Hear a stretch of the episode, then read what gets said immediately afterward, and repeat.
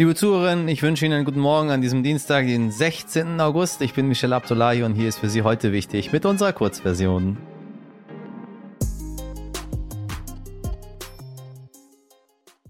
Zuerst für Sie das Wichtigste in aller Kürze.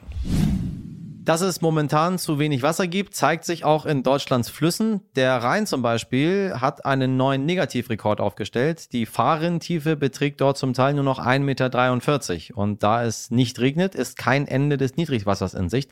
Das ist ein Problem für den Rhein als Deutschlands wichtigster Wasserstraße, denn Frachtschiffe können nur noch zum Teil beladen werden, damit sie nicht zu schwer sind und auf Grund laufen. Und das wiederum beeinträchtigt natürlich weitere Lieferketten. Die Inflation macht auch vor den Vereinigten Staaten keinen Halt. Dort stehen vor allem die BewohnerInnen von New York vor großen Problemen. Die Teuerung ist so hoch wie seit 40 Jahren nicht mehr und die Schlangen vor den Supermärkten werden länger und länger und länger, während die Regale immer leerer werden. Nur als kleines Beispiel, weil man in Amerika nicht so gut in Dönern rechnen kann. Eine Kugel Eis kostet in New York umgerechnet etwa 7 Euro. Auch deshalb rechnet eine Studie des United Hospital Fund und der Boston Consulting Group damit, dass zum Beispiel in der Bronx bald jede vierte Person nicht weiß, wo ihre nächste Mahlzeit herkommt, denn auch die Tafeln werden immer leerer. Und in Ecuador sind fünf Menschen nach einer Explosion gestorben, weitere 16 wurden verletzt und Häuser sowie Fahrzeuge komplett zerstört. Der Grund dafür sei wohl ein Konflikt zwischen verfeindeten Banden. Das Problem ist, dass die Gefängnisse in Ecuador maßlos überfüllt sind und einen Nährboden für Drogenhandel und Gangaktivitäten bieten.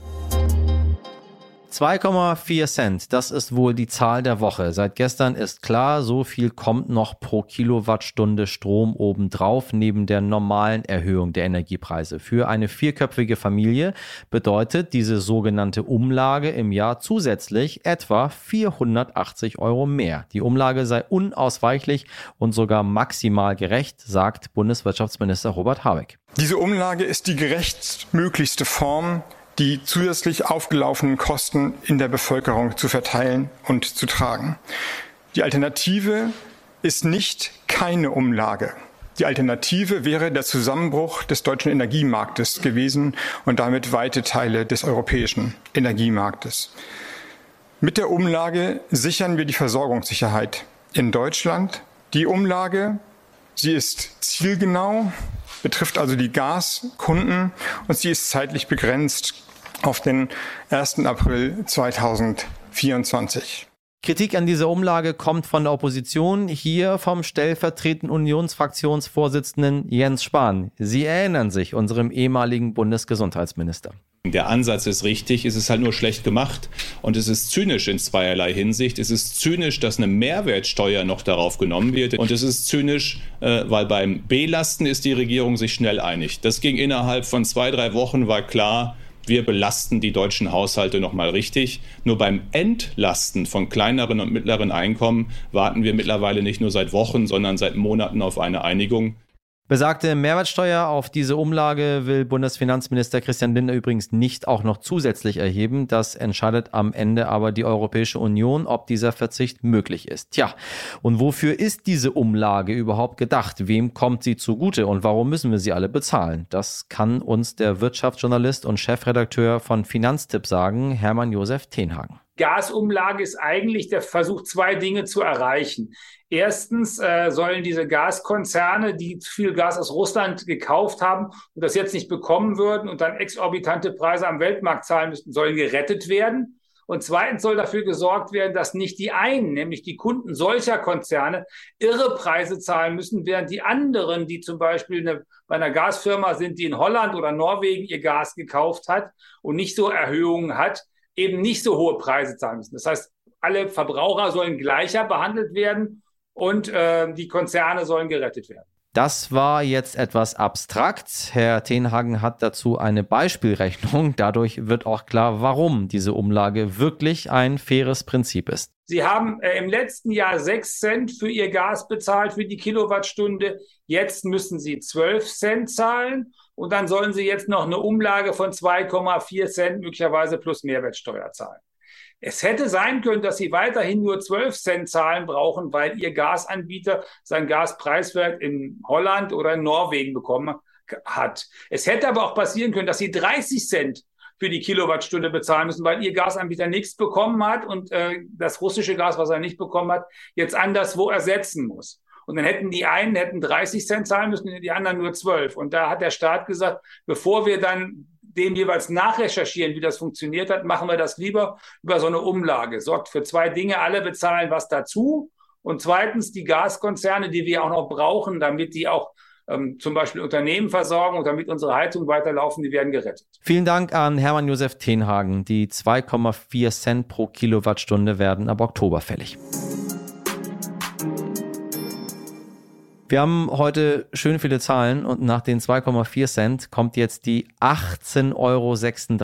Sie können sich jetzt vielleicht schon denken, worum es geht, wobei 18,36 Euro. Ach ja, so viel bezahlen Sie und meine Redaktion und ich im Übrigen natürlich auch jeden Monat für den öffentlich-rechtlichen Rundfunk. Und ich zumindest bezahle diesen Beitrag sehr gerne, weil ich natürlich auch noch für den öffentlich-rechtlichen Rundfunk arbeite, nämlich für den Norddeutschen. Ja, das sei der Transparenz halber mal hier direkt am Anfang gesagt. Und Sie wissen ja, von diesem Beitrag bekomme ich ja am Ende auch ein bisschen was ab. Das ist dann mein Lohn, wenn ich dann für Sie ins U-Boot gehe, um dort Menschen zu interviewen. Denn um diesen öffentlich-rechtlichen Rundfunk, ja, genau um den geht es heute. Sie haben es letzte Woche vielleicht mitbekommen, die Causa Schlesinger, Patricia Schlesinger, die ehemalige Chefin der ARD und Intendantin des RBB in Berlin-Brandenburg, ist zurückgetreten. Ihr werden Verschwendung der öffentlichen Gelder vorgeworfen, außerdem Vetternwirtschaft. Dazu aber gleich mehr im Gespräch mit Lutz Meyer. Lutz Meyer ist Wirtschaftsredakteur bei Kapital und hat vorher für die Financial Times Deutschland die deutsche Medienlandschaft beobachtet. Medien trifft Wirtschaft. Deshalb kann Lutz uns gleich ganz hervorragend erklären, was das Problem Problem an dem ganzen Fall ist.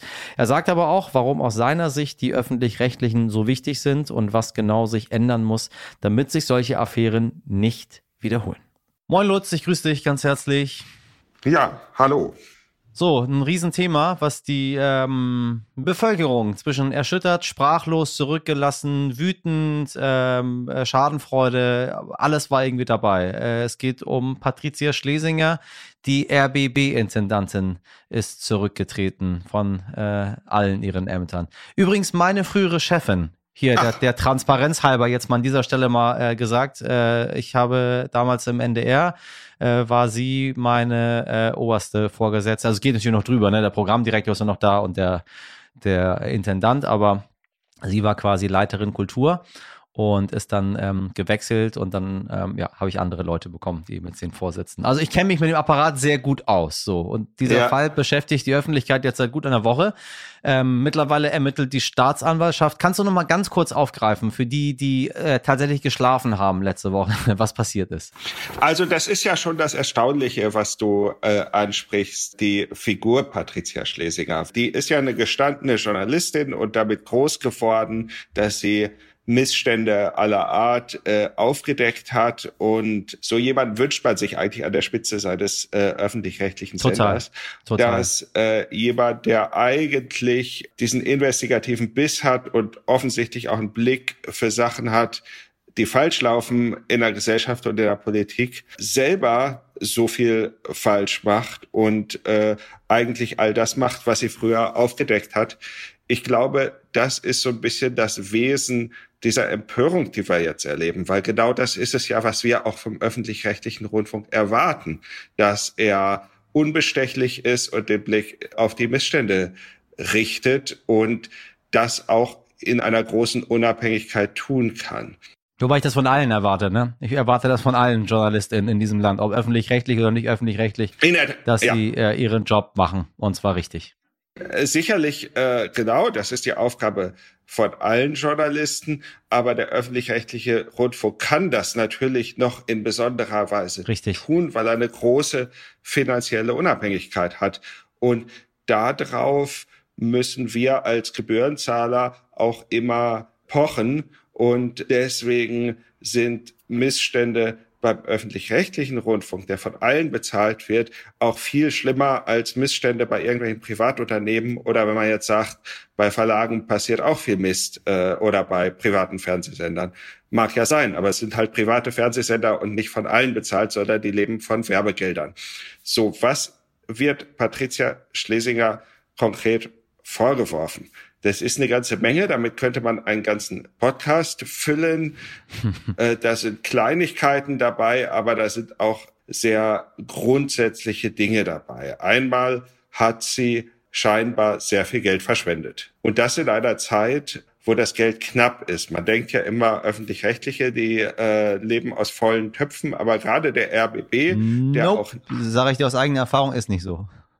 Genau, gerade der RBB, der auch nicht am berühmten ARD-Finanzausgleich teilnimmt und ein eher kleiner Sender ist, da wird sehr geknapst. Bei den Redaktionen wird alles gespart und die Chefin hat sich äh, eine recht luxuriöse äh, Chef Chefinnen-Etage bauen lassen für 1,4 Millionen Euro. Das versteht im RBB kein Mensch und das diskreditiert auch die Arbeit der Leute da, die äh, jeden Tag sparen müssen und wo auch viele wichtige redaktionelle Mitarbeiter in den letzten Jahren ihren Job verloren haben oder ähm, ihre äh, Vergütungen sogar sinken sehen haben. Das geht nämlich bei den freien Mitarbeitern, die aber trotzdem von diesem Sender leben. Gestern Abend hat übrigens der Rundfunkrat des RBB verkündet, Patricia Schlesinger wird von ihren Ämtern mit sofortiger Wirkung abberufen. Über Details wie eine Abfindung wird noch entschieden.